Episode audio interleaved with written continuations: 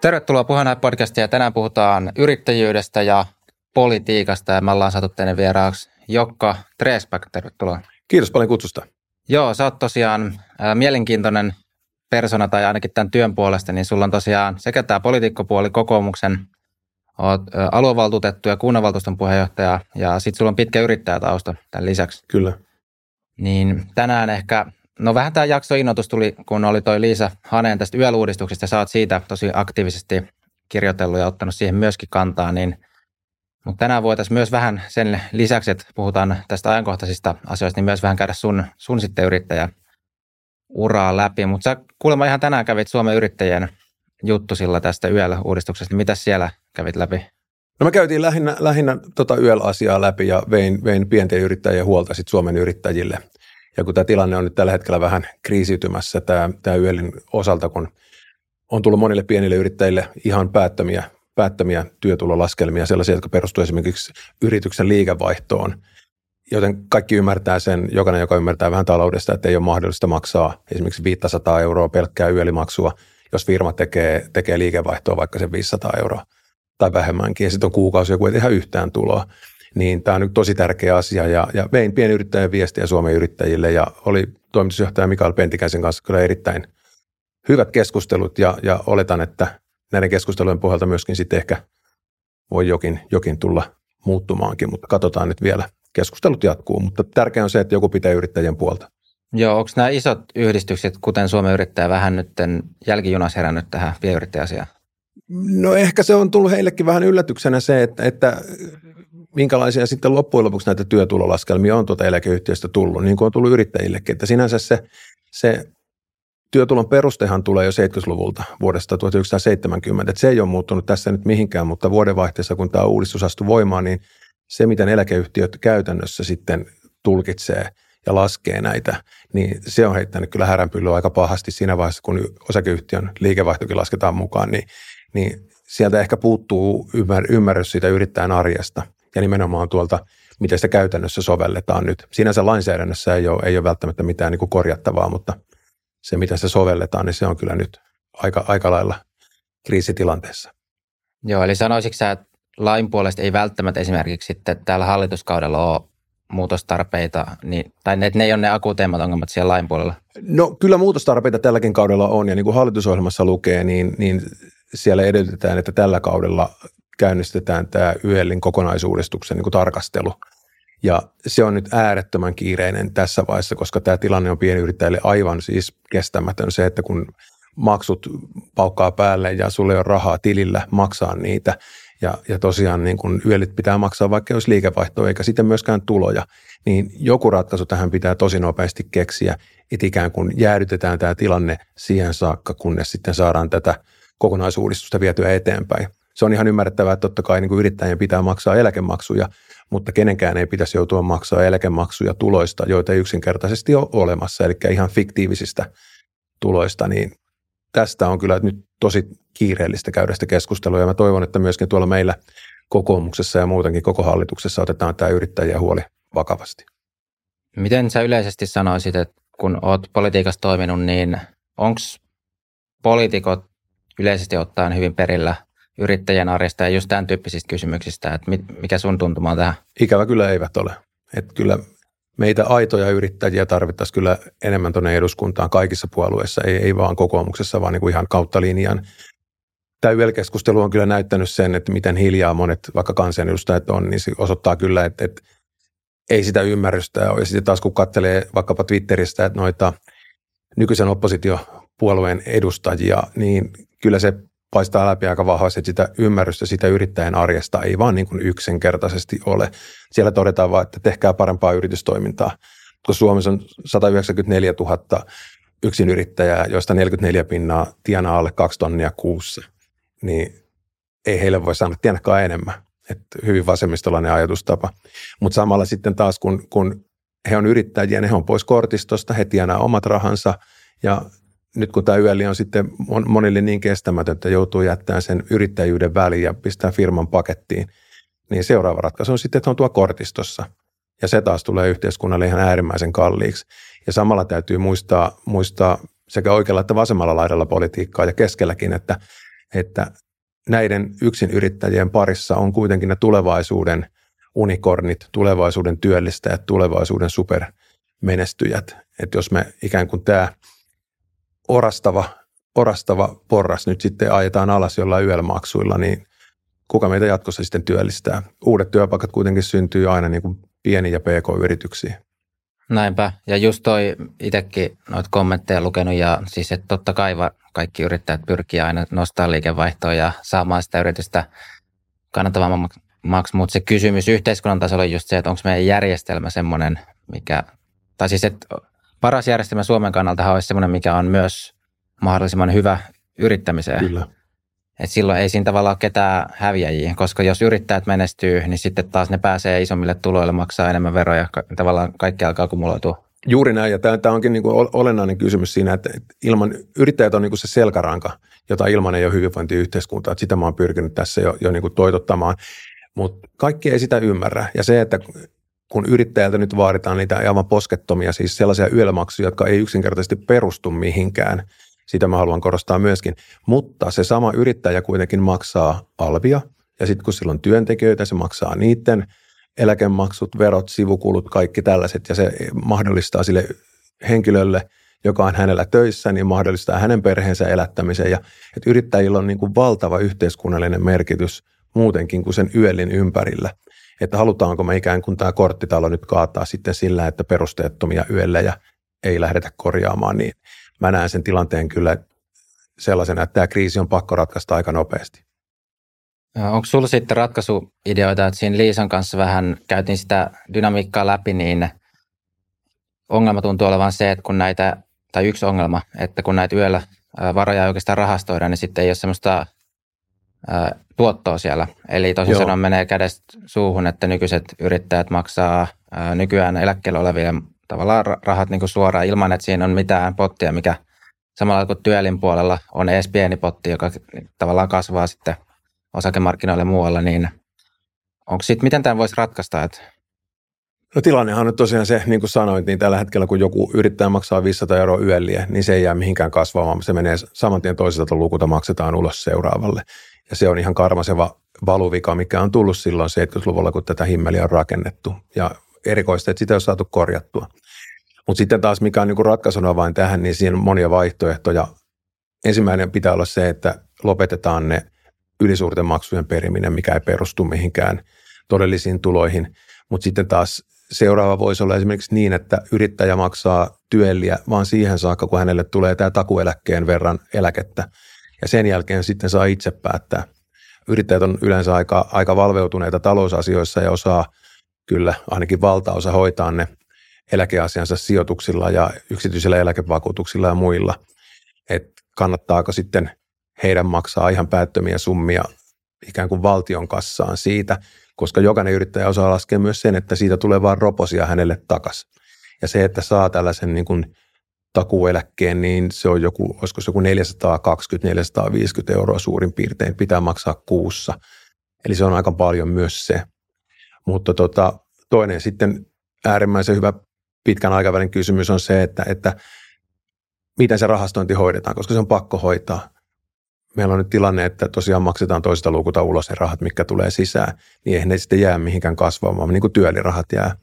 Että tuleeko valtiolta pesämuna, aletaanko yölimaksuista joku siivu siirtää sivuun vai, vai miten se tehdään. Se rahastointi täytyy kyllä toteuttaa. Sitten yksi, mistä varmasti tulisi sitten säästöjä pitkällä aikavälillä, mistä ei vielä ole kauheasti puhuttu, on se, että, että meillä on nyt useita isoja eläkeyhtiöitä, niin onko se järkevä ratkaisu, onko se kantava ratkaisu vai pitäisikö tehdä niin, että eläkevarat ja koko tämä YELI-hallinnointi, sille perustetaan esimerkiksi uusi valtion omistama laitos. Sillä varmasti säästäisi kuluja ja olen nähnyt laskelmia, että 80-100 miljoonaa voisi tulla vuodessa säästöä siitä, että olisi yksi, joka hallinnoi näitä. Et tota, tässä on, on monia ratkaisuja, mutta peräänkuulutan kyllä sitä, että hallitusohjelmassa oleva se kokonaistarkastelu YELille, niin se pitäisi aloittaa tosi nopeasti, koska näitä ratkaisuja tarvitaan. Täytyy sanoa, että se verran realisti on ja politiikassa ollut niin pitkään mukana, että mä luulen, että tällä kaudella se ei tule vielä ratkeamaan, vaan se menee sitten niin kuin useiden vuosien päähän. Mutta nyt kun tämä yölihimmeli alkoi, niin nythän tuli tämä kolmen vuoden siirtymäaika, sitten seuraava kolme vuotta, eli käytännössä kuuden vuoden päässä on se vapaa pudotus sitten yrittäjillä. Et mikä aiheuttaa tällä hetkellä valtavasti huolta on se, että kun nyt työtulo nousee neljällä tonnilla tässä ekassa pumpsissa, työeläkeyhtiö ilmoittaa, että sun pitäisi maksaa oikeasti 100 miljardia rahaa, mutta okei, sä maksatkin vain 4000 mukaan sitä lisärahaa. Eli se on noin 80 kuussa nousee nyt keskimäärin yrittäjien yömaksut. Ja sekin on monille liikaa, mutta sitten taas kolmen vuoden päästä se nousee taas se neljä tonnia se työ, tai siis tämä työtulo. Ja sitten kun nämä kuusi vuotta on mennyt, niin siinähän ei ole enää mitään limittiä. Et moni yrittäjä tällä hetkellä, mikä mullekin soittelee, niin pelkää sitä kuuden vuoden päästä tulevaa tilannetta, että mitä sitten. Ja ikävä kyllä tämä on johtanut siihen, että moni, moni suunnittelee parhaillaan tämän ensimmäisen siirtymäajan tämän kolmen vuoden sisällä, niin joko pannaan firmapakettiin tai yritetään myydä se tai siirtää Viroon tai jotain vastaavaa. Tämä on niin tosi ikävä, jos nämä uhkakuvat toteutuu. Niin eikö tämä käytännössä koske niitä yrittäjiä, jotka on aiemmin maksanut aika lailla minimi? Joo, just näin. Alle sitä 15, niitähän tällä hetkellä niitä alle 15 tonnin työtulon yrittäjiä tällä hetkellä niin käydään läpi eläkeyhtiöissä. Ja sitten taas, että nyt kun tulisi sitten esimerkiksi hallitukselta tulisi selvä viesti siitä, että asia on ymmärretty ja kuultu ja, ja asiaa edistetään, niin se toisi yrittäjille, varsinkin pienemmille yrittäjille, sitä uskoa tulevaan, että kyllä tämä tästä sut viintuu, että ei tässä ehkä mennäkään ihan konkurssiin. Joo, noista eläkeyhtiöistä, niin tämä oli ainakin, toi, ainakin liberaalipuolue oli ehdottanut myöskin tätä, että yhdistettäisiin näitä yhtiöitä, että riittäisi vaikka on yksi eläkeyhtiö, että ilmeisesti siinä ei tai en ole senkään haastelun jälkeen itselle tullut vastaan oikeastaan hirveän hyviä argumentteja, että miksi välttämättä tarvii mm-hmm. monia, kun itsekin miettii, että onko siinä jotain ajatuksellisia hyötyjä, mutta kyllähän se voit hajauttaa yhden eläkeyhtiön sisällä siis sijoitusportfolio tänne, että ei se oikein siihenkään, siihenkään niin kuin sitten. Ja toi takueläkeidea, niin olisiko se siis käytännössä ikään kuin yrittäjän semmoinen elinkaari laskelma, että sitten kun se on yrittää uran aikana tienannut sen verran, niin sitten se vapautuisi ikään kuin siitä, se olisi vapaaehtoinen. Joo, tämä olisi niin se mun ajatus tästä ja se on, mä ymmärrän sen, että se on aika hurja.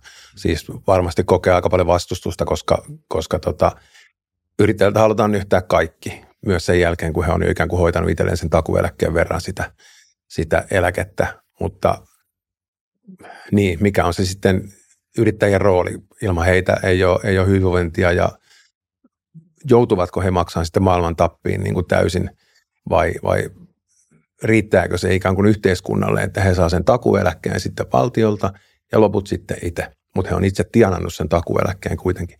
Tällä hetkellä tämä jotenkin keskustelu on niin mennyt muutenkin vähän erikoisessa, koska somessa ja jopa lehtien palstoilla niin kuin kirjoitellaan siitä, että, että miten yrittäjät maksaa veronmaksajille ja valtiolle tällä hetkellä yrittäjän eläkkeet.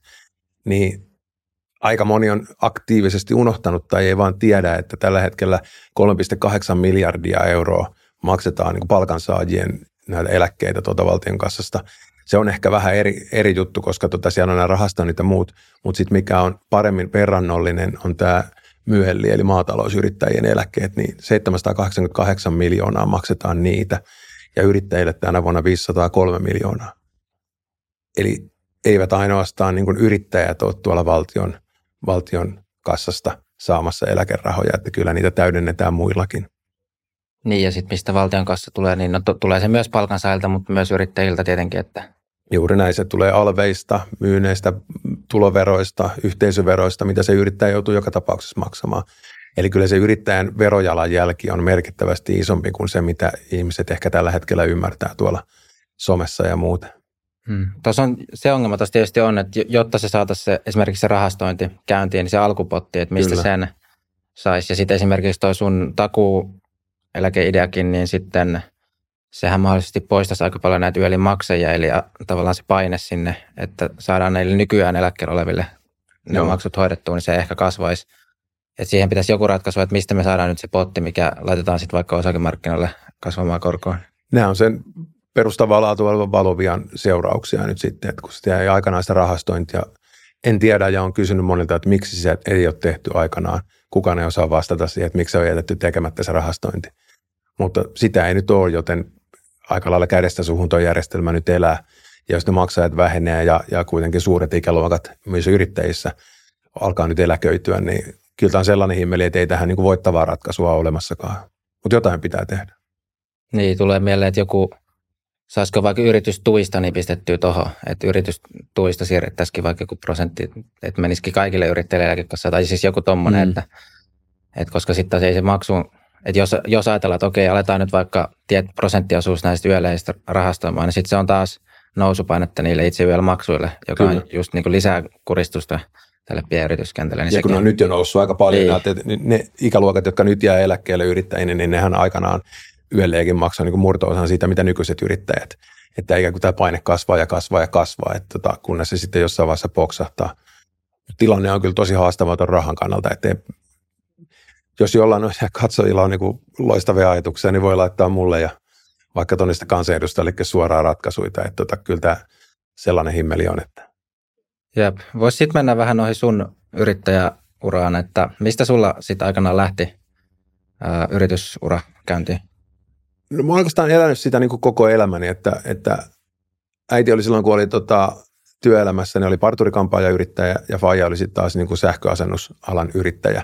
Eli kyllä se sieltä niin kuin äidinmaidosta tulee ja, ja ihan pikkupoissa saakka on opetettu ensinnäkin niin rahan arvo ja se, että niin kuin työllä pitää ansaita omat rahat ja, ja tätä osastoa. Ja mä jotenkin kuvittelen ja, ja miellän sen niin, että, että yrittäjyys on sellainen asenne ja se niin kuin talouden perusteet pitää tulla sieltä kotoa, että, että raha ei kasva puissa mentaliteetillä. Ja kyllä ihan pikkupoikana muistan, että tota, halusin yrittäjäksi ja 13-vuotiaana aloin jakaa lehtiä, jotta saisin mopon ostettua.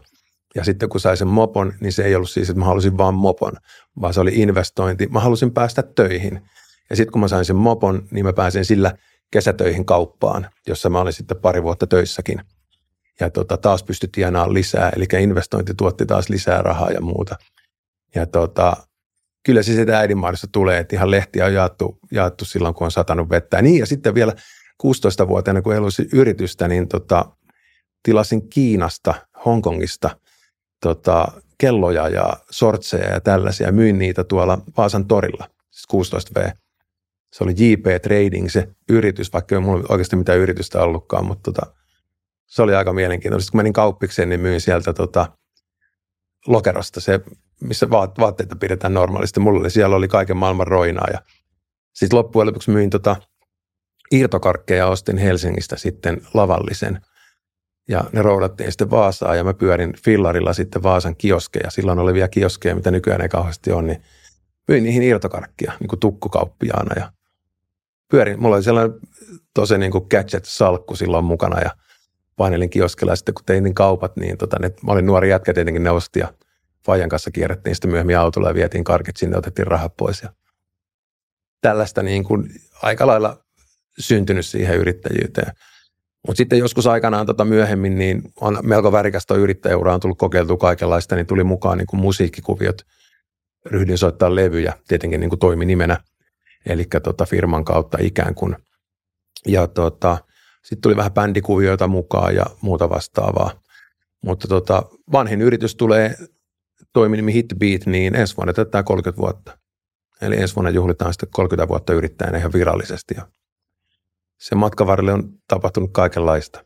Onko tämä Hitbeat just näitä musiikkibisneksistä alkanut? Joo, mä perustin sen siihen DJ-keikkoja varten ja laskutin sille sitten juontokeikkoja ja DJ-hommia. Ja sitten kun se alkoi kasvaa siinä jossain vaiheessa, niin tota, satuin voittaa tuon tiskijukkien SM, niin tota, kävi sitten niin, että tuli lisää keikkaa, lisää keikkaa, niin sitten huomasi sen, että ei tämä olekaan enää järkevää tehdä toiminimellä, että kannattaa perustaa siihen joskus sitten sopivaan aikaan toi osakeyhtiö. Mutta sitten taas tota, mä olen ollut aika sellainen, voisi sanoa, että mahdollisuuksista kiinni ottava ja sanonut aika usein kyllä, niin tehtiin sellaista bändihommaa siinä nelisen vuotta, niin jäi vähän noin DJ-keikat vähälle ja sitten tein täällä Starin päässä, tein Maikkarilla sellaista musaohjelmaa kuin Hot Hit. Niin tota, jäi noin yrityspuolen hommat, ei tullut osakeyhtiö vielä silloin perustettua. Mutta tota, tuli vähän telkkaria harrastettua siinä ja, ja bändijuttuja. Ja sitten paino on jossain välissä tuonne 99 vuonna matkaoppaaksi. Oltiin kavereiden kanssa tuolla tota reissun päällä ja siellä sitten kaveri oli oppaana ja sanoi, että lähde matkaoppaaksi. Niin totesin että totta kai mä lähden. Koska alkaa koulu, niin sitten mentiin sinne, olisiko se ollut Hanja, mikähän se oli, kohde. Niin tota, mentiin sinne kohdepäällikön luo ja se katsoi jostain niiden tiedotteesta, että Tukholmassa alkaa niin syyskuun alussa matkaopaskurssi, että hän voi suositella, että jos haet sinne, niin ei mitään painoa. Siitä reissusta kolme viikkoa olin Tukholmassa. Että siinä kolmessa viikossa ehdin ilmoittautua kurssille ja pistää kamat. Mä, roudasin, mä asuin Tampereella silloin, niin roudasin Lahteen varastoon kamat kaverille ja aika nopeita liikkeitä. Ja Oliko noin muuten kannattavia hommia? Esimerkiksi toi matkaopas? Ei, ei, ei missään nimessä. Että kyllä tota, yrittäjähenkisenä, kun siellä painaa Teneriffalla pitkää päivää turistien kanssa, niin tota, se on yllättävän raskasta hommaa. Tämä vähän riippuu kohteesta. Teneriffalla oli raskasta. Jossain muualla olisi ollut varmaan paljon helpompaa. Me käytiin aika paljon sairaalassa, poliisiasemalla, sairaalassa, poliisiasemalla. Sitten joku retkiväli, sitten taas sairaala ja poliisiasemalle. Se oli sitä aikaa, kun jengi vedokas. Ja nykyään se on paljon niin kuin iisimpää tuolla matkaopashommissakin. Mutta tota, siitä ei tienannut rahaa, vaikka hauskaa se oli. Mutta tota, mä aloin sitten miettiä siinä 99 vuoden loppupuolella, että, että mitähän se tekisi. Ja mä olin tehnyt 93 vuodessa saakka nettisivuja kavereiden kanssa. Eli silloin heti kun HTML tuli aikanaan, niin alettiin tekemään ensin Vaasan yliopistoon johonkin alidomeinin, alidomeinin alle ja sitten siitä eteenpäin, niin mä muistan sen tilanteen, muistan sen paikankin vielä ja se oli mun blogissakin, on valokuvakin siitä täsmälleen metrilleen siitä paikasta, missä mä sain sen idean, niin tota, mä jotenkin tajusin sen kuin salamakirkkaalta taivaalta sitten, että, että mä osaan tehdä nettisivuja. Sitten kun mä olin ollut se Maikkarilla musa toimittaja, niin mä tunsin käytännössä kaikki artistit. Ja sitten sen lisäksi vielä niin tota, niin nettisivuja osasin tehdä, tunsin artistit ja halusin sieltä matkaopashommista pois. Niin nämä kaikki kolme, kolme seikkaa niin kiteytyi yhtäkkiä. Mä sain salmaniskun päähän, että tota, aletaan tekemään niin nettisivua verkkoa, niin musamediaa verkkoa. Ja tota, irtisanouduin saman tien sitten niistä hommista. Ja olinko mä nyt pari-kolme viikkoa vielä duunissa se Teneriffalla, kunnes mä saan lennon sitten Suomeen. Ja tota, heti kun pääsin tänne, se taisi olla 20. päivä tammikuuta vuonna 2000, niin silloin varasin domainin sitten verkkomedialle, joka on nykyään stara.fi. Meillä on se 1,6 miljoonaa eri kävijää joka kuukausi. Että. Eli se oli just tätä niin sanottua IT-kupla-aikaa? Se oli just sitä, joo. Oliko Suomessa siihen aikaan, niin, tai sitten yksi termi kanssa, mitä on ehkä jälkikäteen sitten käytetty, myös tämä niin Web 1, että Web 2 tavallaan sosiaalinen media, sitten Web 3, puhutaan tämmöinen hajautettu, niin sitten toi oli ehkä se Web 1. Niin, 0,5. Niin, niin oliko siis silloin, kiinnostaa ihan, että miten, miten vaikka Suomessa oli, että oliko paljon tämmöisiä niin lähtöjä, Ei. uusia startteja, jengi perusti jotain saitteja? Niitä oli yllättävän vähän. Ennen Staraa oli findance.com, joka on edelleenkin olemassa. Sitten oli Sonera Plaasalla, oli sellainen kaista. Et ne kaksi oli ennen meitä, jotka teki niin viihteeseen liittyvää. Esimerkiksi iltapäivälehdet oli ihan nolla silloin niin verkossa. Ja nehän vanno sen eteen, että, tota, että netti ei nousekaan. Että netti on vaan niin kuriositeetti ja välttämätön paha. Ja sehän jatkuu niin 2006 vuonna vastaan, no isot mediatalot ymmärsi netin vaikutuksen. Että siihen saakka ne niin potki vastaan. Mutta tota, eihän se meilläkään niin kuin Stara olisi, mä sanoisin ehkä, että Web 0.5, koska tota, ei ollut mitään julkaisujärjestelmiäkään, se oli niin kuin kaikki jutut koodattiin ihan HTML sinne ja se oli niin kuin äärimmäisen aikaa vievää ja vaikeaa. Mutta tota, sitä vaan painettiin ja sitten tota, ensimmäinen mainos esimerkiksi Staraan myytiin 2006. Eli se tehtiin niin kuin kuusi vuotta käytännössä niin kuin hartiapankilla saamatta mitään. Mi- millaisia ne kävijämäärät oli siinä 2000, vaikka 2000-2006? Näkyykö siinä niin kuin selvää nousua? Mistä Koko ajan voisi... tosi nopeasti nousi, joo, mutta kun se lähtötilanne oli niin kuin nolla, niin ei se, ei se vaikuttanut vielä mitään. Pitäisi oikein kaivaa jotain niin kuin rekistereitä. Mulla on ne tallessa siis noin statistiikat. Mutta kyllä mä muistan edelleenkin, en muista vuotta, mutta silloin kun meni 100 000 eri kävijää kuukaudessa, mikä on nykyään niin kuin joka päivä menee yli sen, niin se oli niin kuin maailman iso juttu ja nostettiin skumpat, että 100 000 kävijää kuukaudessa, vau. Ei suomalaiset käyttänyt silloin vaan niin kuin nettiä, että se oli vain sellainen, ei ollut ihmisillä tietokoneita, eikä niitä oikein kiinnostanutkaan sitten, niin vaikka oli tietokonekin. Iltapäivälehdet rulas ja telkkarista katsottiin uutiset ja Toihan oli vielä toi Maikkarin toimari Heikki Rotko totesi vielä 2012, että ne potkii Netflixiä munille. Että kyllä tämä niinku deni, denialismi ja sellainen, mä oon aika paljon kirjoittanut blogiin, mutta jokka.fi, käy, käykää katsoa, niin tota, se jatkuu tosi pitkään, sellainen isojen mediatalojen niin kuin ignoraus netillä, että ei internetistä mitään tule, että me ollaan niin kuin isoja. Ja mun täytyy kiittää niin kuin Heikki Rotkoa ja kaikkia noita muita siitä, koska sitten taas, jos esimerkiksi suosikki olisi lähtenyt nettiin silloin aikanaan, siis 2000-luvun alussa jo, niin ei Stara olisi lähtenyt, meillä olisi saatu tilaa, se olisi vienyt, kaikki olisi lukenut vain suosikkia netistä. Mä tein itse silloin, varmaan menin suosikkiin freelanceriksi 97, mä tein siihen etelän lähtöön saakka, 99 saakka tota, suosikkiin freelancerina, niin ei siellä niin kuin puhuttu netistä mitään. Ja kun mä tulin takaisin sieltä 2000, tein edelleen suosikkiin randomisti juttuja, niin ei silloinkaan puhuttu netistä mitään. Ja kun mä otin puheeksi ja toimituksi että mitäs noin suosikin nettisivut, niin ei mitään. Et su- suosikki lähti vasta Kormilaisen Ville, Ville, yksi mun entinen yhtiökumppani, niin meni silloin aikanaan suosikkiin duuniin, niin silloin suosikki lähti verkkoon. Mutta se oli auttamattomasti myöhäistä. Markkina oli jo jaettu ja nyt sit suosikki ei ole enää ollenkaan. Et kyllä se näkee, että, että suosikki oli Otava Median aikanaan, mutta he ihan yhtä lailla Sanoma, Aller, Alma Media, kaikki oli silleen, että ei netistä mitään tule.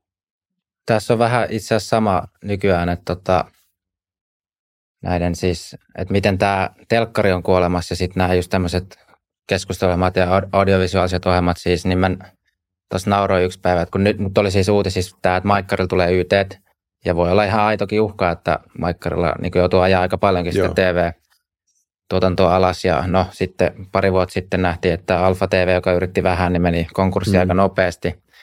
Niin siis mä nauroin, että no ta, niin kuin täällä nettipuolella, niin no tämä Heikelä ja Koskelo ehkä tietoa. Se, Totta kai, joo. Se, se taitaa olla mun käsittääkseni niin kuin striimausmäärissä iso, me, me ollaan ehkä kakkosena tai jotain. Niin siis mä nauroin vaan, että jos Maikkari menisi alas, niin ne olisi niin kuin Ylen jälkeen isoin Suomessa sitten, niin kuin yks, yksityinen. Aika kova. Että siis ei näillä isoilla mediataloilla, siis Sanomat ja Almediat, ei niillä ole käytännössä mitään. Joo. Tai niillä on joitain viritelmiä, mutta ne vieläkin näkee, että ne tekee sitä ikään kuin semmoisena niin kuin vasemman käden juttuna. Että no koskaan pakko vähän olla läsnä jossain, niin Just sitten näin. dumpataan jotain jonnekin. Ne ei ota sitä vakavasti. Ja sama niin. se oli niin kuin internetin kanssa, silloin verkkomedioiden kanssa, että, että se, että joskus silloin 2000 ehkä 6-7 saakka vielä, niin Ilta-Sanomat ja Iltalehti, niillä oli jotain juttujen tiisereitä verkossa. Siis lopussa luki tyylien, että lue lisää päivän lehdestä. Että se oli niin, kuin niin päin. Ja me taas vähän nuoremmat, okei mä oon 74 syntynyt, että enää mikään nuori, mutta silloin oli vähän nuorempi, niin me niin kuin nähtiin se, että, että mitä hemmettiä te teette, että niin kuin netti nousee ihan hulluna, että tämä on niin kuin tulevaisuutta. Niin ne usko edelleen siihen, printti on kova, printti tulee. Ja mä itse suoraan sanottuna ihmettelen, että Ilta-Sanomat ja Iltalehti on edelleenkin olemassa paperin muodossa. Ei ole muuten montaa vuotta varmaan. Mutta samaa on nyt käymässä niin kuin siinä niin kuin TV-kanavien lineaarisen kohdalla, että kuka tarvii enää lineaarista TVtä, kun voi katsoa verkosta mitä haluaa silloin, kun haluaa. Ja äly-TV, että et kaikissa, nykyään mä oon huomannut senkin, että nyt kun alkaa, siis kun me nähdään, YouTube kertoo niin tosi tarkkaan, että millä laitteellakin käytetään, niin siis että et 60 plus ikäiset alkaa, niin kun ne päivittää niiden TV- äly-TVihin, niin niilläkin alkaa olla, tiedätkö se, kun niillähän ei ole mitään muuta kuin aikaa katsella keskustelua mm. eläkeläisille. Niin sitten kun nekin päivittää ne telkkarit semmoisia, missä on Netflixit ja YouTubet ja muut ihan yhtä lailla kuin se Yle Ykkönen, niin se sitten se on niinku kans, mikä on niinku just nyt tapahtumassa selvästi Joo. ihmisille. Välillä ollaan sitten vähän niin kuin turhankin etupellossa. Oli, oli tota, laji mikä tahansa tai formaatti mikä tahansa, että me aikanaan tuotiin Suomeen Starassa toi kaupalliset podcastit 2005. Me alettiin tekemään podcasteja silloin, jossa oli mainoskatkot ja päästiin lehtiin tietoviikot ja muut kirjoitti, että Stara toi kaupalliset podcastit Suomeen ja oltiin niin kuin kymmenen vuotta etupellossa, koska tota, saatiin kyllä mainosrahaa niistä, mutta ei saatu sitten taas kuulijoita. Ihmiset ei osannut tilata puhelimiin niitä, ei ollut mitään niin kuin nettisovelluksia, mitä kautta olisi kuullut. Et piti niin kuin osata se RSS-feedi jotenkin saada johonkin laitteeseen ja sitä kautta. Muistatko yhtään, missä määrissä ne kuuntelijat pyörii? Onko ne niin kuin satasia vai tuhansia? Tuhansia, tuhansia. Joo. Siis jotain, kyllä nyt taisi lehdekin kirjoittaa niistä, mutta olisiko ollut tyylin 10 000 kuuntelua per jakso sitä luokkaa. Et ihan tosi minimaalista. Ja sitten me tehtiin sitä pari vuotta ja lopetettiin sitten kokonaan, koska tota, se oli aika työlästä tehdä niin kuin aina haastattelussa se mm. podcast-versio. Mutta meillä on edelleenkin podcast.fi-domeini on sitten tallessa siltä ajalta. Se on sulla. Se on meillä jo Staralla. Että tota, sinne meidän piti silloin aikana, että, että nyt tehdään podcasteista suosittuja. Mutta sitten kun kukaan ei niitä kuunnellut, niin se niin hautautui. Suunnilleen. Ehkä pitäisi ottaa uudestaan se käyttöön. Mutta se kuvaa hyvin sitä, että mekin poltettiin siihen niin podcast-kokeiluun rahaa varmaan joku 15-20 000 euroa, että me saatiin niin testattua niitä ja no ehkä se oppirahat pitää maksaa.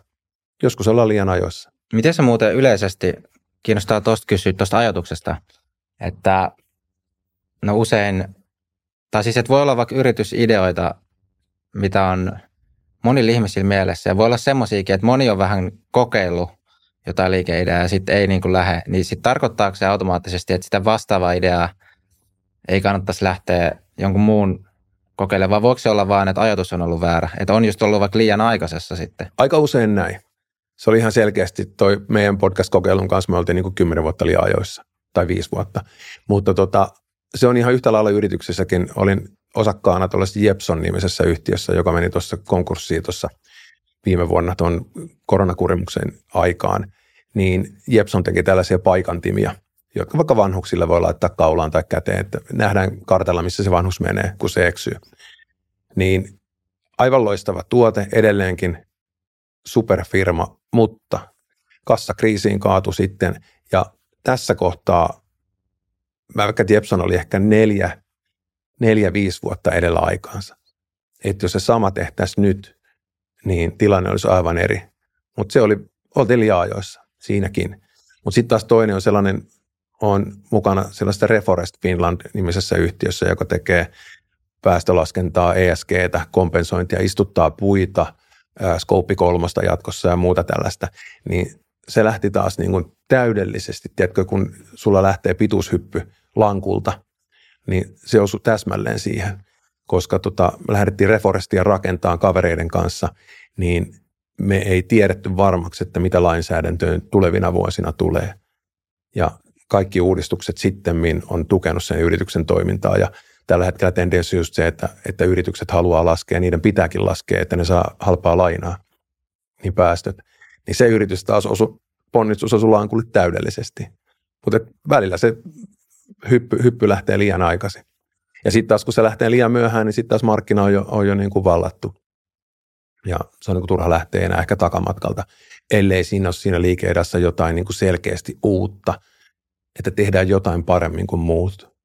Mm. Sanoisitko sä, että se voi olla hyväkin merkki, että jos jotkut muut on kokeillut samaa, että silloin se kertoisi siitä, että muutkin on miettinyt tätä ja tässä ehkä todennäköisemmin on joku aito ongelma, mikä nyt pitäisi ratkaista tavalla tai toisella.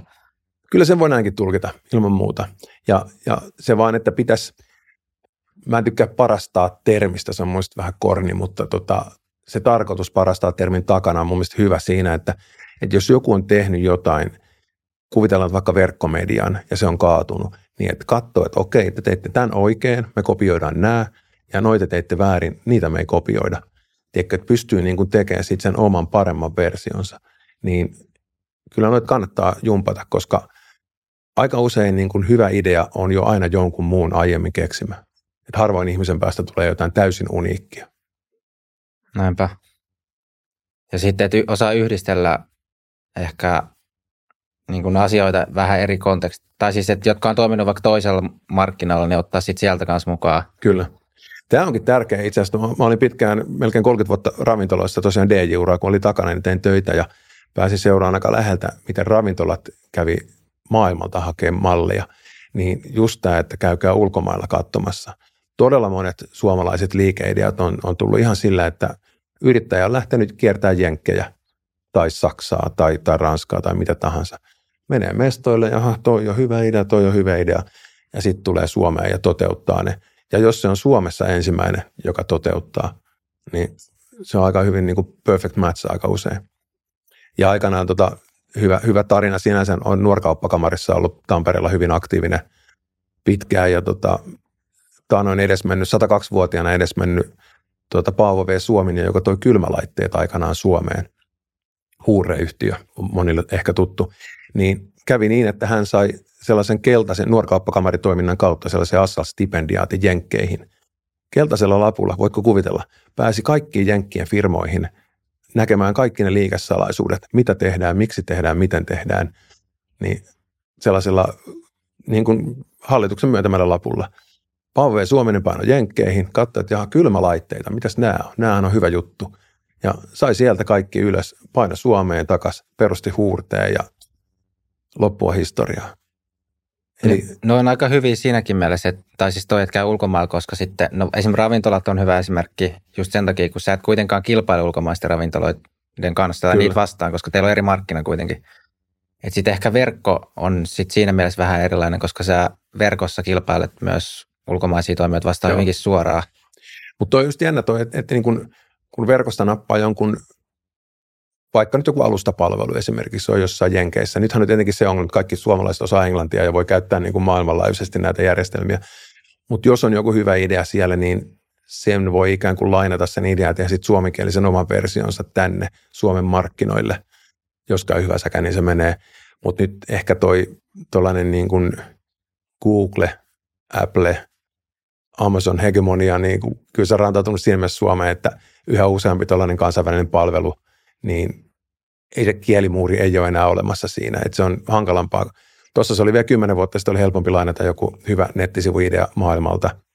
Ja esimerkiksi tuo podcast, mitä me lähdettiin silloin 2005 tekemään, niin me kopioitin Sorajenkeistä. Me alettiin lukea niin kuin jenkkilehtiä, niin tota, että mikä tämä podcast on. Täällä monessa, monessa mediassa lukee niin kuin podcasteista, että aletaanpa perehtyä tähän. Ja sitten ymmärrettiin, että hei, lähdetään tekemään, tämä on helppo tehdä. Mutta ei siis ollutkaan. Mutta se tuntui, mm. tuntui siltä. Mutta kyllähän mekin se niin kuin, ei me itsestä keksitty, että me lainattiin se suoraan se ajatus tuolta Jenkeistä. Ja to, toikin on, että jos olette 2005 ollut, niin sit itse asiassa Suomen kaupallisen radion kulta-aika on ollut, tai mun, mun käsittääkseni silloin ja itse asiassa paljon myös sen jälkeenkin vielä. Joo. Että Suomessa kehitys tulee justiin niin aika paljon perässä ehkä tietyissä jutuissa. Että kaupallinen radiokin, niin mun käsittääkseni esimerkiksi 2010-luku oli hirveän niin kuin kannattava niille. Joo, ja mä jotenkin, niin kuin, vaikka onkin tuossa monta, monta vuotta jo niin puhunut sen, tai siis tiedän, että FM-radio tulee niin kuin formaattina jossain vaiheessa loppumaan, niin kuin se on monessa maassa jo loppunut. Mutta samaan aikaan mä niin kuin kuitenkin kehun sitä radiota niin kuin ikään kuin viestintämuotona. En mä näe niin kuin radion historialle lähde niin kuin loppua hamassa tulevaisuudessakaan, koska se on hyvä formaatti tulisi sitten IP-verkon kautta tai ei, niin just tämä, mitä mainitsit, tämä kaupallisen radion niin kuin menestys, niin, niin sehän on loppujen lopuksi niin autoilijallekin sama, että tuleeko se niin kuin FM-taajuuksia sinne sun autoon, vai tuleeko se korvanappi niin kuin kännykän kautta IP-kautta. Mutta se formaatti, että joku juttelee biisien välissä sulle mukavia, niin kyllä mä povaan sille niin kuin pitkää, pitkää tulevaisuutta. Joo, kyllä mäkin siis pidempää tulevaisuutta povaan radiolle kuin lineaariselle telkkarille esimerkiksi. Täsmälleen, just näin. Se on niin eri, for, niin kuin eri paikoissa kuunnellaan sitä. Et tota, kyllä mäkin itse tuossa, kun junalla tulin äsken, niin kuuntelin podcasteja ja tällaisia vastaavia, niin tota, se, että onko se lineaarista, lähettääkö joku suorana sun korviin, niin ehkä mä en siihen niinkään usko. Joskus silloin aikanaan, kun tota, niitä podcasteja tehtiin, niin mä kävin julistamassa tuo radiokaalassa ja muissa sitten oli tällaisia radiotapahtumia silloin Tampereellakin, musiikkia, mediaa ja muuta, niin kävin julistamassa, että ihan pian sulla on sellainen järjestelmä taskussa, täysin siis toteutunut vieläkään, niitä on 23 vuosi. Että tota, sä voit valita, tässä on muuten hyvä idea, jos joku haluaa tehdä että niin, että sellainen sovellus, johon sä valitset vaikka sitten puheenaiheen niin kuin kontentiksi, ja sitten teillä on niin kuin täppiä siellä ohjelman sisällä, mihin tulee biisit, jotka ihminen saa myös itse valita. Eli muodostat sen oman niin kuin soit, niin kuin oman radiokanavan sillä, että sä valitset sen asiasisällön ja sitten tietyissä väleissä tulee sun valitsemat toivepiisit. Tämä oli se, mitä mä silloin kävin radioalan ammattilaisille puhumassa, mutta ei se ole vieläkään toteutunut, eikä mä ole sitä lähdössä toteuttaa, mutta tota, kaikki, jos, se on tullut visioitua. Jos joku tekee, niin ehkä toiset voi olla joku plugari johonkin Spotifyhin. Esimerkiksi. Se on aika easy, koska kuitenkin niin kuin podcastit on, on niin kuin jaoteltu jaksoihin. Jep. Niin miksei se välein tule biisi väliin ja sitten taas palataan asiaan. Ja Tästä voisi kysyä, kun sulla on varmaan tästä paljon kokemusta, että miten sitten tämä mainosmarkkina netissä on kehittynyt Suomessa? Että jos kävisi vähän niitä vaiheita, että mistä se alkoi, 2000, alkoiko se 2000-luvulla? 2006 tuli meille eka. Joo, siis ennen sitä meillä on niin kuin White Rabbitin kautta, oli jostain joskus 2004. White Rabbit oli sellainen ensimmäinen aito verkkomainosten myyjä Suomessa. Mm. Kauan sitten ei edes mennyt. Niin tota, sieltä tuli jotain harvakseltaan, mutta se meni silloin niin, että kun se mainos tuli, niin sieltä tuli meille sähköpostiin linkki ja kuva. Ja sitten se koodattiin sinne sivulle sisään kiinteästi. Ja se oli siellä se viikon, jos se oli viikosta maksettu, tai kaksi viikkoa. Ja meillä esimerkiksi ensimmäinen niin kuin Staraan koskaan varsinaisesti ostettu mainoskamppi, se oli Sunrise Avenue ensimmäisen sinkun mainos. Aha. Ja tota, se mä muistan edelleen, se maksoi 50 plus alvi. 50 euroa plus alvi. Ja tota, se kertoo hyvin siitä, että mikä tilanne oli silloin. Ja tota, sitten mihin se on muuttunut se maailma moneen kertaan. Aikanaan tuli videot mukaan ja, ja sitten myöskin näitä, tulee kohdennuksia. Mutta ihan ensimmäisestä mainoksesta ei ollut mitään, mitään evästeitä, ei millään niin kuin pystynyt kohdentaa jollekin tietylle ihmisryhmälle tiettyä mainosta. Ja nythän se on silleen, kun sä haluat tuosta niin kuin tietynlaiset ihmiset, niin äärimmäisen tarkasti pystyt kohdentamaan sen mainoksen heille. Mutta se, mikä on ollut ehkä niin kuin suomalaisittain vähän ikävää tuossa mainosskenen kehityksessä, ei niinkään meille mediana, vaan, vaan niin kuin suomalaisille yhtiöille muuten on se, että aika ison leijonan osan noista mainoksista esimerkiksi menee nyt Googlen kautta, eli ei suomalaisen myyjän kautta. Se on meille hyvä niin kauan, kun ne mainokset on meidän verkkosivuilla. Mutta sitten se, mikä on niin kuin meillekin huono, on se, että, että toi niin kuin Facebookissa ja, ja Twitterissä ja Instagramissa mainostaminen on lisääntynyt niin paljon, koska se on taas niin meiltä veke. Mutta tota, toi mainonta on niin vahvasti kuitenkin siirtynyt verkkoon, että kyllä se mainos eurojen määrä on niin ollut kasvamaan päin jatkossa, jatkuvasti. Että aikanaan muistan hyvin sen, kun tuota jossain vaiheessa markkinointi- ja mainonta-lehdessäkin oli juttu, että H&M oli tehnyt päätöksen, että, että jatkossa niin kuin päämedia on verkko. Niin se, se oli meille silleen, wow, mahtavaa, kultakaivos. Ja olihan se iso juttu. Ja sitten tuli niin kuin muita isoja brändejä perässä. Mutta tota, hyvin pitkään se meni niin, että isot mediatalot uskoi siihen printtiin. Niillä oli TV-kamppi, sitten oli Ilta-Sanomissa sivun mainos ja that's it. Se oli niille niin kuin fine. Mm, Tuossa Kun... somesta, niin nythän toi Elon Musk on mun mielestä yrittää ainakin, ainakin mitä mä nyt on tulkinut sen puheessa, niin siis tänne X nyt rakentaa sitä, että nämä, et, et jos sulla on oma twiitti, niin sit jos sen alle tulee mainos Joo. ja sulla on se ä, Prem, Twitter Blue ominaisuus, niin sitten sä saat jonkun komission siitä. Että käytännössä, tai toihan tuntuisi olevan ikään kuin yksi ratkaisuyritys tuohon, että miten sitten sisällön tuottajat ja koko internetin kulutus jos siirtyy enemmän sosiaaliseen mm. mediaan, mm. vielä se suhteellinen osuus, niin sitten miten sieltä kuitenkin voisi saada sitä mainostuloa? Just näin. Tuolla YouTubessahan se on onnistunut ihan hyvin jo. Joo. Mutta tota, mä toivon, että se Twitterissäkin myös, mulla on itsellä kanssa sininen lätkä siinä ja, ja tota, ajattelin sitten, kun se jollekin muille tulee ensin kokemukset, että tuleeko se mitään hilloa vai ei, niin sitä aletaan rakentaa meidän niin kuin eri verkkomedioille, sitten pyritään rakentamaan niitä, että sinne tulee kaikki päivitykset, tuleekin jatkossa Twitteriin ja tulisi sitä kautta myöskin sitä mainosrahaa. Toinen, mikä on tällä hetkellä aika mielenkiintoinen, on toi sitten TikTokin puoli, että miten saadaanko sieltä generoitumaan suoraa liikennettä kautta rahaa jossain vaiheessa, niin se elää tällä hetkellä ja me ei ole peliliikkeitä vielä siellä kauheasti tehty, mutta seurataan tilannetta, koska kyllähän niin kuin medioiden, kun media voi kerran jakaa sitä kontenttiaan eri kanavissa, niin olisi se hyvä, että niistä myös tulee sitten joko lukija sinne saitille, josta generoituu sitten sitä niin kuin mainosrahaa, tai sitten, että sitä mainos, mainosta pyöritetään siellä somepalvelussa. Tuossahan Zuckerberg on ollut aika niin kuin monsteri, että jos miettii, miten isoksi metan palvelut on kasvanut ja ne ei ikinä maksa niin kuin niin. penni latia kellekään. Ja nehän on sitten taas ihan hemmetin kannattavia ollut tietenkin Zuckerbergille. Niinpä. Ja miten tavallaan ison siivun se on oikeastaan onnistunut koko tästä internetistä ottaa sillä, että se ei tarjonnut yhtään mitään Joo. sisällä tuotteen. Se on aika hurja, kun alkaa miettiä. Mutta toisaalta nekin on ottanut vähän takapakkia tuossa, kun tota, me ei siis tietenkään kun ollaan media, niin me ei mainosteta missään, mutta tota, 19 vaalikampanjassa, kun tehtiin eduskuntavaaleja, niin, niin sadalla eurolla sai vaikka sata yksikköä silmäpareja. Niin nyt sitten, kun tota edellisissä eduskuntavaaleissa, niin sillä samalla sadalla eurolla saikin ehkä silmäpareja enää 20. Et se on romahtanut se Facebookiin laitetun rahan niin tuotto, se kontaktien määrä, mitä sillä samalla rahalla saa. Et nyt kyllä puhuttiin tuossa ihan ehdokkaiden kesken ihan avoimesti, että ei, ei niin kannata laittaa enää Facebookiin rahaa, koska se jengimäärä, mikä sillä rahalla tavoitetaan, niin se on romahtanut niin, niin murto-osaa. Et se on vähän outo, että no se on tietenkin Zuckerberg päättänyt jo varmaan niin paljon mainostajia siellä. Mutta kyllä tällä hetkellä esimerkiksi niin seuraavat vaalit, niin se on se hyvä kontentti, mikä siellä toimii. Ei niinkään se, että pannaan sinne 500 euroa vaan viikossakin niin kuin mainosrahaa. Et siinä mielessä ne on vähän sahannut ehkä omaa oksansa, kun se ei ole enää niin hyödyllistä se Facebook-mainonta kuin aikaisemmin. Joo, ja Facebook on kaikista eniten perässä tässä niin kuin algoritmisessa syöttäessä, On. että mikä tavallaan TikTokki toi kaikista tehokkainten. Se on Ja- vaarallisen hyvä. Mm. Ja YouTube on myös siinä kyllä hyvä. Joo. Ja sitten nyt Maski on vienyt Twitteriin siihen suuntaan koko ajan.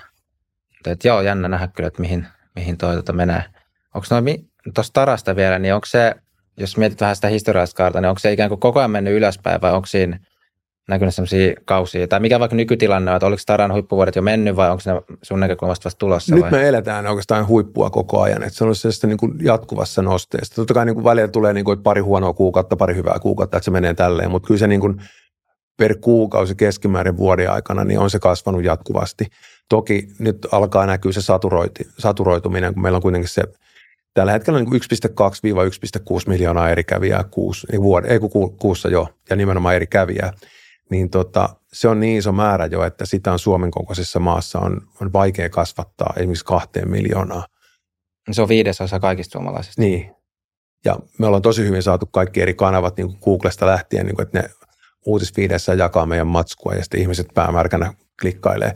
Mutta tota, se, että se saataisiin niin kuin tästä esimerkiksi tuplaantumaan, niin ilman, että laajennetaan ulkomaille ja vaihdetaan myös kieltä sitten, tehdään vaikka toinen versio siitä sivustosta, niin on se hankalaa. Että kyllä Suomen kokoisessa maassa noin paljon lukijoita, niin ei se nyt ihan eksponentiaalisesti enää tule kasvaa. Mutta me ollaan tosi tyytyväisiä siihen, että se on, niin on noin korkea, että meillä se markkinaosuus on niin valtavan suuri. Ja sitten sitä kautta myöskin niin kuin viivan allekin jää jotain. Ja toi on just niin kuin jännä, tai siis sillä on aina hyvä muistus itsellekin, että kun tulee nämä somet ja muut, mutta teidänkin tavallaan toi Stara on kuitenkin perinteinen nettisivu. Joo. Ja te olette nyt kuitenkin siellä huipussa, että se, että se koko ikään kuin internetin käyttö kuitenkin edelleen on niin paljon lisääntynyt, niin se on nostanut myös niin kuin internetin perinteisempien toimijoiden osuutta. On nimenomaan, ja kyllä sen huomasi toi niin, niin karmasen kuin toi koronakriisi muuten olikin, niin kun ihmisillä oli aikaa, ne oli kotona, niin se näkyy tietenkin meillä. Koska mitä teet, jos olet himassa eikä ole mitään tekemistä, niin saatat läppärin tai kännykän ja surffailet sillä. Niin se näkyy meillä tosi hyvin. Ja sitten kun se nousi tappiin, niin se on pysynytkin. Eli me saatiin niin kuin uusia lukijoita sitä kautta. Jep, onko ambitioita laajentaa sitten ulkomaille? Katsotaan, katsotaan. Tässä on kaikenlaisia suunnitelmia viritteillä, että Joo, domeenit on varattu, sanotaanko näin. hyvä, hyvä. Miten sitten vähän tuosta ehkä, kun tuo Starakin on tämmöinen viihdelehti, niin siitä ehkä eettisestä puolesta tuommoista tekisi vähän meille kysyä, että miten, millaista niin kuin periaatteetta noudatatte siellä toimituksessa? Et kuitenkin monet jutut on semmoisia, ne liikkuu ihmisen yksityiselämän ja julkisen elämän tavallaan rajapinnoilla ja totta kai saadaan niitä klikattavia otsikoita mm. ja muita, niin millaisia, tai onko sä vaikka miettinyt silloin, kun aikanaan perustit jotain semmoista omaa kohdistoa, vaikka että no näitä mä haluan ainakin noudattaa. Joo, esimerkiksi seiskalinjalle me ei lähetä. Et ei ole koskaan mentykään sinne, että jos jotain paparazzikuvia jostain otettu niin kuin suomalaisesta julkiksesta tuolla vaikka kaivopuistossa sammuneena tai vastaavaa, niin tota, niitä, meillä ei ole koskaan uutisoitu. Mutta sitten taas jos, en, ehkä enemmän niin kuin meillä se uutisointi on sitä, että jos niin kuin positiivisen kautta, että jos joku esittelee vaikka nyt sitten niin kuin vartaloaan tuolla somessa tai, tai kertoo jostain ikävästä uutisesta tai positiivisesta uutisesta, niin koska se henkilö on jo itse tullut sillä ulos, niin me lähdetään tekemään. Ja tässä ehkä osa, osa on se, että, että mä en tiedä, onko se kuinka niin kuin hyvä vai ei, mutta mun mielestä se on jees, että, että jos suomalaisista julkiksista lähtee niin kuin lokajuttuja tekemään, niin se ei ole niin kuin meidän juttu. Ja sitten taas, jos me lähdettäisiin tekemään, niin me ei saataisi niiltä enää jatkossa haastatteluita. Et sen verran raadollista toi on kyllä, että kyllä me halutaan jatkossakin niin kuin, ja sitten taas mulla ehkä vähän oma lehmä, jos kun mä tunnen niin valtaosa artisteista itse henkilökohtaisesti, niin en mä ehkä halua niin kuin tutuista niin lähteä heittämään lokaa. Eikä se ole meidän, tunsimme tai ei, niin se ei ole niin kuin Staran juttu ollut koskaan, että, että artisti X nähtiin oksentamassa Mannerheimin tiellä. Niin ei se niin antaa muiden lehtien tehdä se puoli sitten. Mutta eikö negatiivisuus myy paremmin? Kyllä se myy paremmin, ikävä kyllä se kerää klikkejä paremmin, mutta tota, ei me ehkä silti mennä niin kuin sille linjalle. Se on eri sitten, kun Miley Cyrus teki jotain Lontoossa, kun se on kuitenkin maailmantähti ja, ja muuta, niin sellaisista voidaan uutisoida. Mutta ei niin käy, että me ollaan ehkä rauhoitettu tuo kotimainen puoli niistä.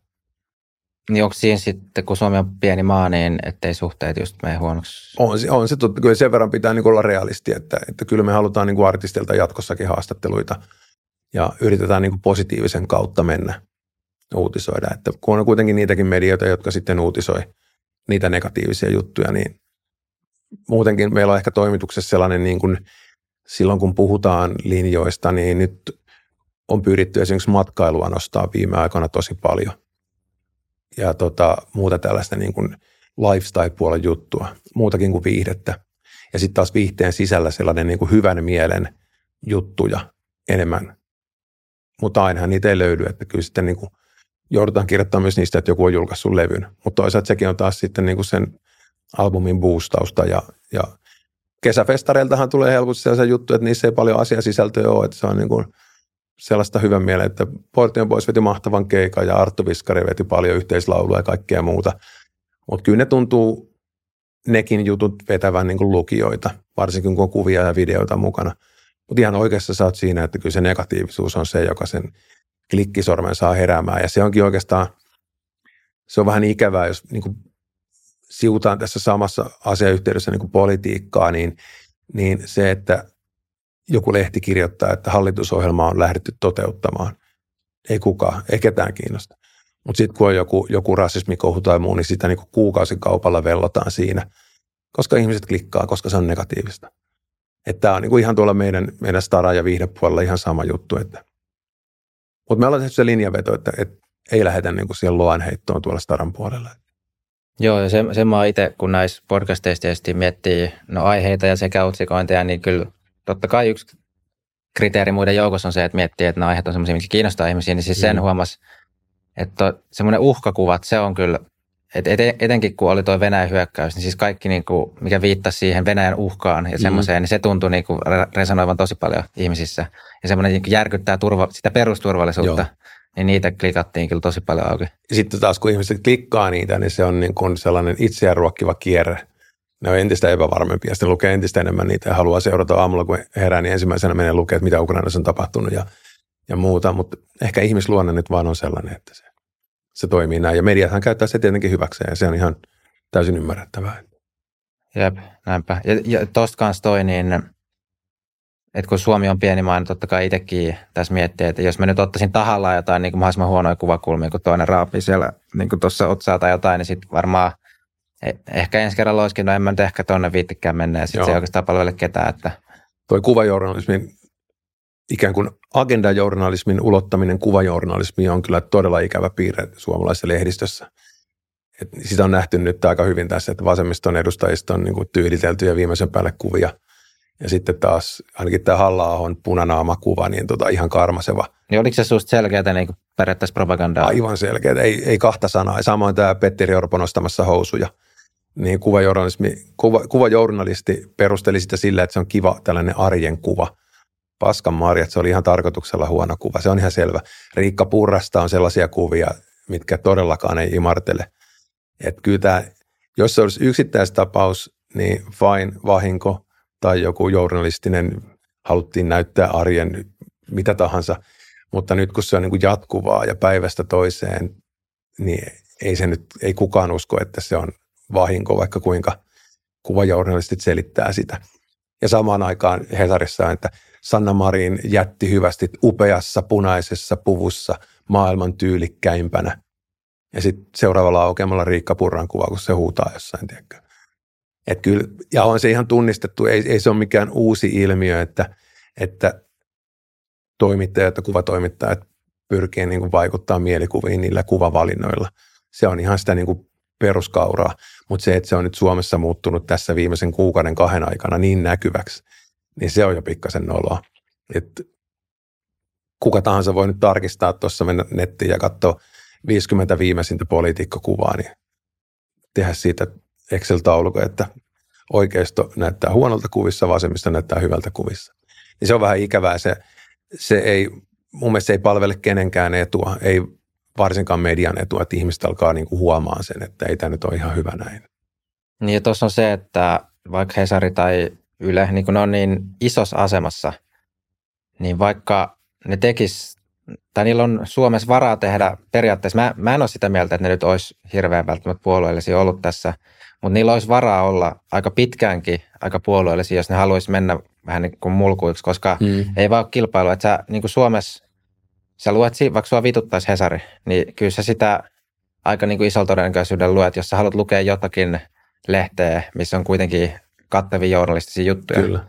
Niin ne on tavallaan siinä niin isossa asemassa, että niillä on varaa tietysti mielessäkin käyttää tuommoista valtaa. Sitten joku pienempi toimija, niin sillä voi olla helpommin se, että no sitten se menettää oikeasti niitä kuuntelijoita tai lukijoita Joo. tai muita.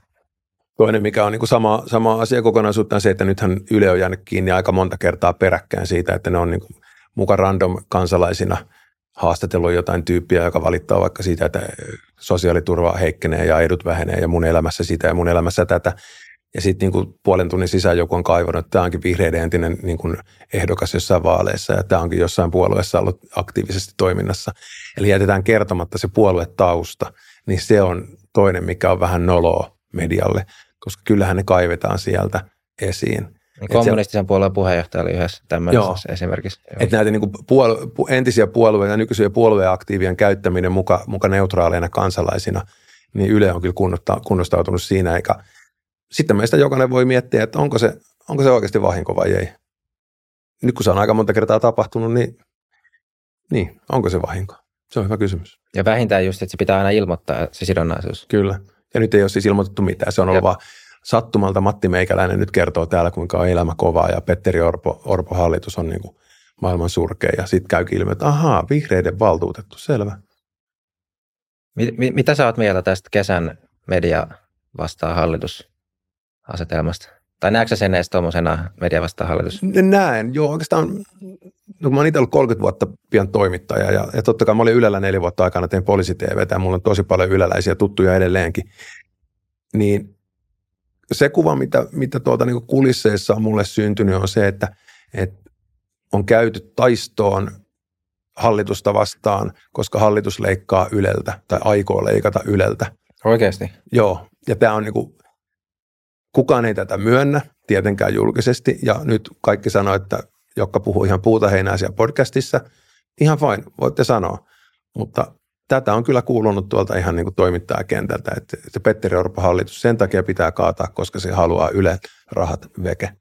Ja sitten taas Suomen toimittajakenttä on niin pieni, tiedän, koska itsekin on siellä toiminut 30 vuotta pian, niin kyllä siellä pidetään kaverin puolta.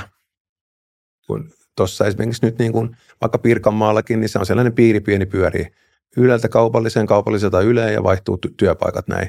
Se on niin kuin sama yksi jengi. Niin se, että Yleltä aiotaan leikata rahaa, niin on se aika punainen lippu toimittajille kaikissa medioissa. Oli sitten Ilta-Sanomat tai Iltalehti tai muu. Ja tätä kun on käynyt tätä keskustelua, niin moni on just nostanut sen esiin, että no mutta eikö se olisi Ilta-Sanomien, Iltalehden ja Hesarin etu ja Maikkarin etu, että Yleltä leikataan? Joo, ehkä firmana kyllä, mutta ei niiden toimittajien etu, jotka on siellä töissä, koska ne pelkää työpaikkansa ja tulevaisuutensa puolesta ihan inhimillistä ja muuta, mutta tota, en mä nyt sitä kyllä niin kuin tätäkään sattumaksi panisi. Että kyllä tässä on selkeä tällainen, kun katsotaan vaikka kaksi vuotta ennen vaaleja otsikoita ja tehtäisiin niille sellainen arviointi, että positiivinen vai negatiivinen. Ja sitten nyt vaikka tämä niin kuin muutama kuukausi vaalien jälkeen, katsotaan kaikki hallitus, koska otsikot positiivinen vai negatiivinen, niin se osoittaisi kyllä aika lailla sitä, että kyllä niin kuin nyt negaa sataa – ja sitten taas sellainen kuheruskuukausi, mitä yleensä on ollut, niin on loistanut poissaolollaan. Mä muuten toivon, että jossain yliopiston viestinnän laitoksella tehtäisiin tämän tyyppinen tutkimus. Tämä Mä luulen, että se tulos on sellainen, että sitä ei haluta tehdä. Toivottavasti tehdään. Että kyllä noin niin tiedotusopilaitos on tunnetusti Tampereella niin umpipunainen, että mä veikkaan, että siellä Tampereella ei ainakaan tehdä sellaista tutkimusta. Mm. No sitten sit toinen on myös se, että okei, toimittajat ajattelee näin, mutta mikä se vaikutus on, että onko ne miettinyt pidemmälle sen, että jos ne nyt on tosi vaikka persuvastaisia mm. tai kokoomuksen konservatiivi siipeä pyrkii niin kuin savustaa sieltä kaikki, jotka on vähänkin ollut Rydmanin leirissä niin ulos puolueesta, niin on, onko tämä jengi sitten se jälkeen, aha, no jätetään Yle rauha, ei sitten leikata, vai tuleeko siitä, ei, mehän, no leikataan nyt sitten, okei. Okay. Mä luulen, että, että poliitikot on niin kokeneita, että, että se tuskin vaikuttaa. Yleltä pitää joka tapauksessa leikata. Se on ihan päivänselvä. Se on pian 600 miljoonan euron mörkö tuossa, joka tota, ja mä puhun nyt positiivisesti, mä olen neljä vuotta itse töissä. Mä tiedän, että siellä on ihan hullun paljon ilmaa. Ja silloin kun mä menin Yleen 2002, niin Mikael Jungner teki just silloin sitä ensimmäistä niin kuin Ylen tervehdyttämisoperaatiota. Ja se oli äärimmäisen hyvä. Valtava vastustus silloin. Mä satuin just silloin meneen taloon, mutta sitten kun se oli tehty, niin kaikki ymmärsivät, että hetkinen, tämä olikin ihan hyvä juttu. Niin ei veronmaksajien pidä noin paljon maksaa siitä, että meillä on riippumaton valtiollinen media.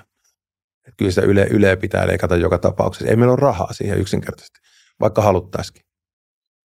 Ja, joo, kyllä tuossa mä oon itse kanssa avoimesti sanonut, että Yleltä voisi vähän, vähän nipistää, että vaikka mä pidän Yleä tärkeänä, niin just se, että se noin iso ei välttämättä tarvitse olla, ja sitten kun vertaa muiden maiden yleisradioihin ja niiden kokoon, niin sitten Suomessa on tosi iso. Niin. Ja varsinkin per capita, jos se laskee niin päin. Ja sitten toinen on, toinen on sitten taas se, että, että mä itse olen niin Ylen uutistuotannon pitkäaikainen ystävä, ja mä toivoisin, että esimerkiksi radiouutiset olisi tuplasti pidempiä ja muuta tällaista niin nyanssihommia, mutta se, että – että onko Ylen tehtävä lähettää HBOn sarjoja suomalaisille ja onko Ylen tehtävä lähettää vaikka NHL-matseja suomalaisille, niin onko Ylen tehtävä yleensäkään kilpailla kaupallisen median kanssa? Niin mun mielestä ei. Ja taas päästäisiin ehkä siihen maikkarin tilanteeseen. Että Yle voisi vois tota, hoitaa sitä omaa tiedonvälitystään laadukkaasti omalla kentällään ja jättäisi kaikki tällaiset HBO, niin sarjat ja NHL-matsit ja muut sitten niin jättäisi ne kaupallisille kanaville. Ja keskitty siihen, ennen kaikkea mä kotimaisen tuotannon ystävä, mä oon paljon tehnyt niin kuin kotimaisten tuotantoyhtiöiden kanssa TV-sarjoja ja muuta matkalla Suomessa, esimerkiksi Ylelle tehtiin aikanaan. Niin tota, se Ylen raha pitäisi käyttää kotimaiseen tuotantoon, kotimaisiin tuotantoyhtiöihin ja Ylen omiin tuotantoihin. Et se raha varmasti jää tänne meille, eikä paina jonkun HBOn pääkonttorin tonne, tiedätkö, tai johonkin NHL-organisaatiolle – se on väärä paikka käyttää verorahoja, kun ne muutenkin on aika vähissä. Joo, kyllä tuossa on ajatusta. Sitten voisi vielä tähän loppupuolella jaksoa palata vähän tuohon yrittäjyysteemaan ja just, että miten se nyt sitten vielä ehkä poliittisena toimenpiteenä ja muita, että tuo YL-uudistus on nyt yksi tämmöinen konkreettinen, mutta miten sä muuten näkisit, että miten Suomen yhteiskunnassa voisi edes edistää tätä yrittäjyysmyönteisyyttä ja luoda niitä toimintaedellytyksiä? No kyllä yrittäjyyden kannustimia pitää niin kuin lisätä, se on ihan selvä. Ja tämä, tämä YL, YL-kriisi nyt on päinvastoin, tämä vähentää niitä merkittävästi. Mutta sitten taas muutenkin se, että esimerkiksi niin kuin palkan sivukuluja pitäisi muutenkin niin kuin vähentää, ja niitä voidaan kompensoida sillä, että, että yritystukia leikataan rajusti. Moni olettaa aina, että kokoomus on pro-yritystuki, mutta tota, ei se ihan pidä se mielikuva paikkaansa. Mä näen yritystuet enemmänkin sellaisena, että siellä on, siellä on hyviä ja huonoja, ja niille pitäisi tehdä sellainen vaikuttavuusarviointi kaikille yritystuille ja raakata sieltä raffisti vaikka puolet pois tai kaksi kolmannesta veke. Kyllähän käytännössä kokoomus on ollut pro-yritystuki, koska kokoomus on 2000-luvulla ollut tyyli eniten hallituksessa. Nythän oli se Pekkarisen työryhmä toissa kaudella, Sipilän kaudella, jonka kokoomus halusi, että kootaan purkamaan yritystukia. Mauri Pekkarinen johti sitä ja lopputulemana oli se, että mitään ei purettu. Niin se sama jumppa pitäisi tehdä nyt uudestaan silleen, että määritellään ennakkoa, että on pakko purkaa jotain, että työryhmä valitsee vaan, että mitä puretaan, mitä yritystukia, koska tota, yritystuot ihan aidosti vääristää kilpailua. Et siinä, siinä on niin kuin tota kahta sanaa. Ja, ja se, että se raha, mikä yritystuista sitten leikataan, oli sitten kaksi tai kolme miljardia tai puolitoista, niin näinhän se ei tule menemään, mutta jos mä saisin päättää, niin sillä vähennettäisiin yhteisöveroa kevennettäisiin yhteisöveroa niin, että yrittämisestä tulisi niin kuin järkevämpää taloudellisesti. Ihan sama, mitä nyt ollaan tekemässä, tuolla Orpon hallitus on tekemässä todella hyvää ryhtiliikettä siinä, että, että tätä sosiaaliturvaa niiltä osin, kun ihminen on työkykyinen niin, ja työikäinen, niin vähennetään ja sitten taas niin kuin tuloveroa lasketaan. Eli se, nyt se gappi on ollut tällainen, tässä sä oot himassa, tässä sä oot töissä niin se loukku siinä välissä, niin se on pakko vaan saada pois, koska yhteiskunta maksaa nyt valtavasti ihmisille siitä, että ne on kotona. Ja tota, sellainen yleinen harhaluulo on, että nämä kannustiloukut koskisivat vain niin pienituloisia, mutta se on aika erikoinen, koska tota, se nimenomaan ei koske vaan niitä.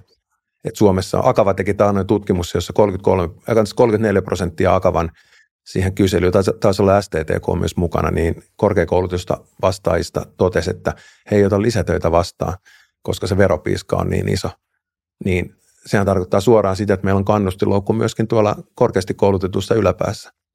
Ja mä itse käsitän tämän niin kuin, tai tulkitsen tätä niin kuin yrittäjänä niin, että meillä on, meillä on ihminen, jolla on, siihen on sijoitettu 300 000 euroa on sijoitettu siihen rahaa. Yhteiskunta on sijoittanut koulutukseen 300 tonnia rahaa.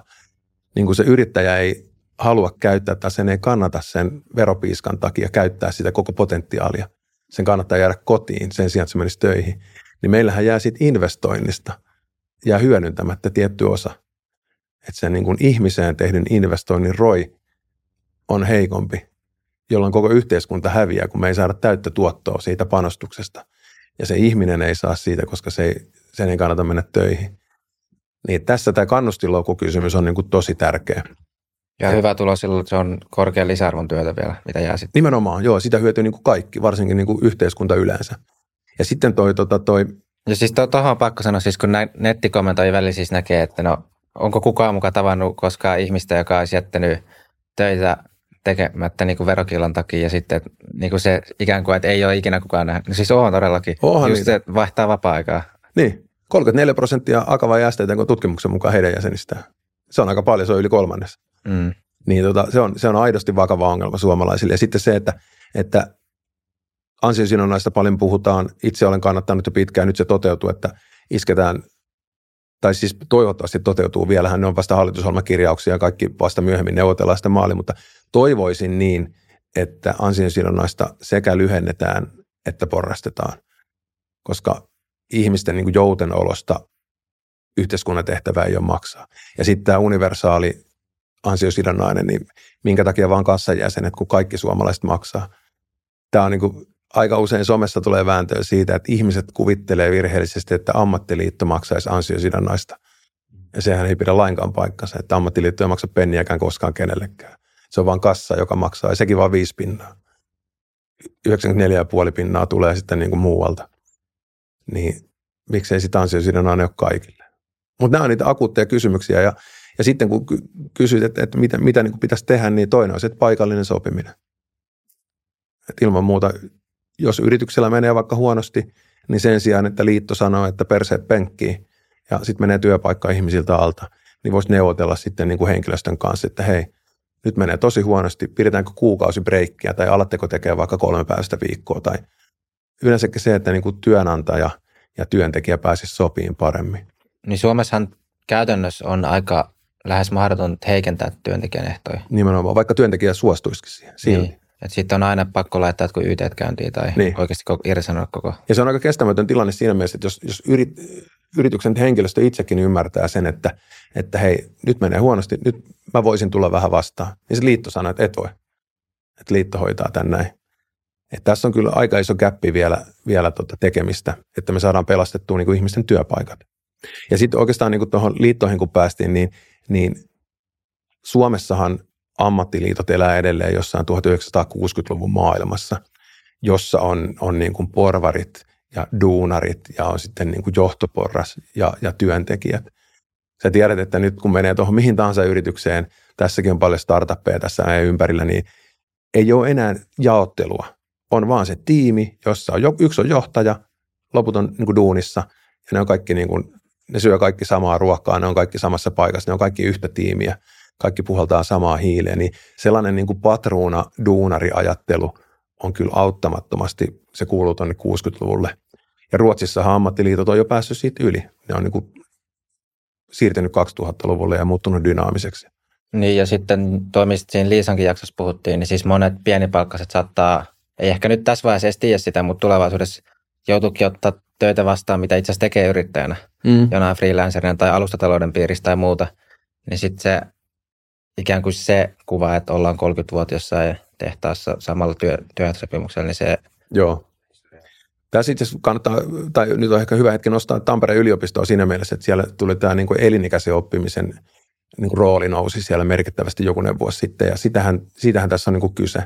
Eli se, että ihminen valmistuu vaikka, vaikka levyseppä hitsariksi 18-vuotiaana, niin aika pieni mahdollisuus on nykypäivänä, että se tekee sitä eläkkeelle saakka. Eli aika moni tekee kaksi, kolmekin työuraa ja opiskelee siinä välillä jotain työn ohella tai vastaavaa. en mäkään nyt, kun mulla, mulla on 10- ja 8-vuotiaat lapset, niin mä opetan kyllä tai pyrin opettaa heille sitä, että, että oli se sun uravalinta tässä vaiheessa, sitten kun menet vaikka lukioon ja siitä eteenpäin, niin mikä tahansa, niin se ei ole sun lopullinen, sä voit vielä muuttaa myöhemmin, että maailma muuttuu, niin työt muuttuu. Ja sitten mitä tekoäly tekee taas sitten monille ammateille, niin eletään kyllä siinä mielessä tosi mielenkiintoista ja jännää aikaa.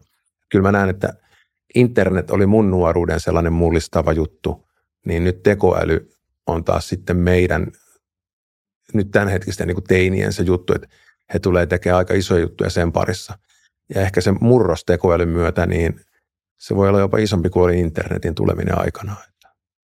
Hyvin mahdollista. Tosin tuohon elikäisen oppimiseen, niin sitten hallitus lakkauttaa aikuiskoulutustuen. No se nyt on Joo. tietenkin yksi työkalu vaan siihen, mutta... Et... Niin, yksi monista ja se on, se on niin kuin osoitettu tutkimuksessa monta kertaa niin kuin tosi tehottomaksi. Eli ne, jotka sitä on käyttänyt, niin niillä on ollut jo, jo ammatti ja sitten on vaikka kaksi, kolmekin tutkintoa tai muuta. Et mä, silloin kun mä kuulin asiasta ensimmäisen kerran, niin vähän ehkä karsastin sitä, mutta sitten kun tutustuin paremmin, niin ymmärrän kyllä, että se on ihan oikea päätös.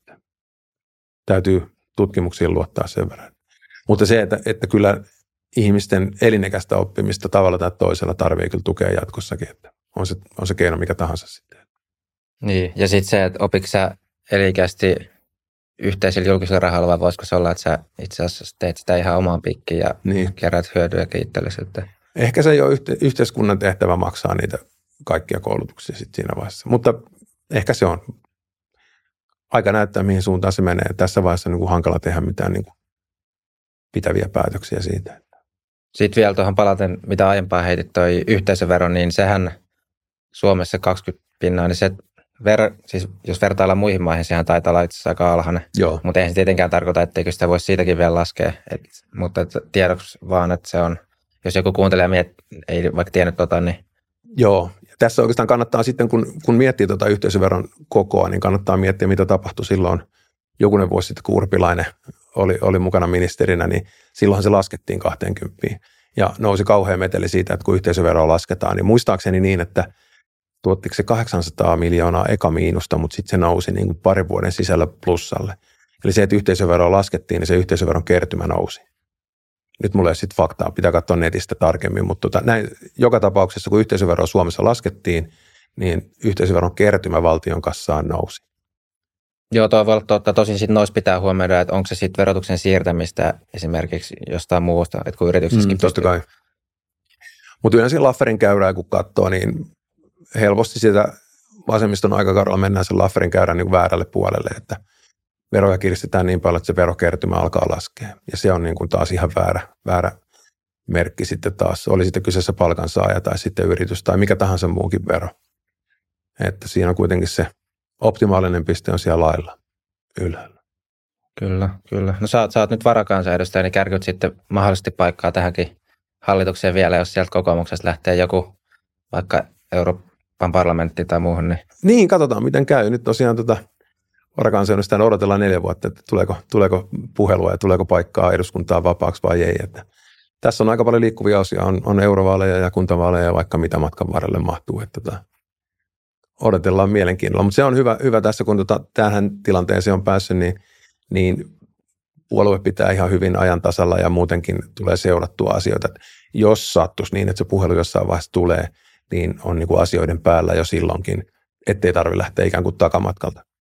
Mm, ja varmaan sitten joudut miettimään yritystoiminnalle sitten jotain jatkaa ja siksi ajaksi.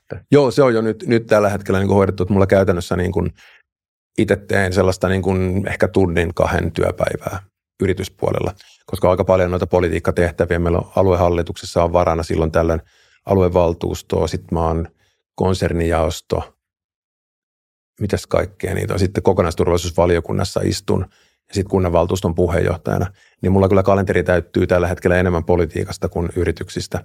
Mutta kiitos vaan niin kuin henkilöstölle tällä hetkellä tota, tätäkin kautta, niin henkilöstö on niin ylivoimaisen hyvä, että ne pitää kyllä kaikkia näitä yrityksiä kasassa, että itse voin keskittyä. Ku, kuinka paljon sulla on jengiä duunissa? Mulla nyt Starassa on niin kuin neljä plus minä.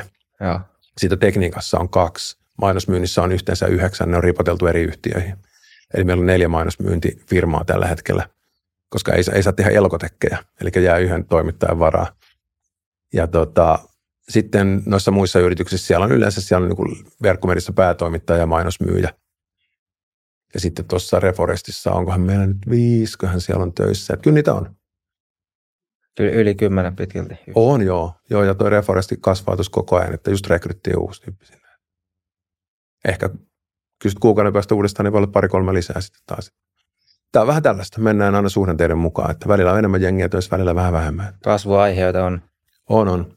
Ja se, että, että mulla on aina tavoitteena se, että rekrytoi itseäsi fiksumpia, niin nyt on kyllä se onnistunut hyvin, että tota, enhän mä nykypäivänä tietäisi itse, että mikä kiinnostaa vaikka median puolella tuollaista niin 20 plus lukijaa.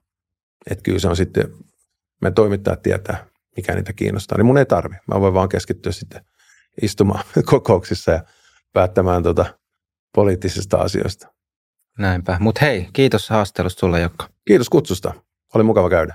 Joo, ja kiitos kuuntelijoille ja pankaa kommentteja, mitä teillä, mitä ajatuksia teillä herää tästä vaikkapa yrittäjyyden edistämisestä suomalaisessa politiikassa. Ja me nähdään sitten seuraavia jaksoja aiheiden parissa. Moi moi!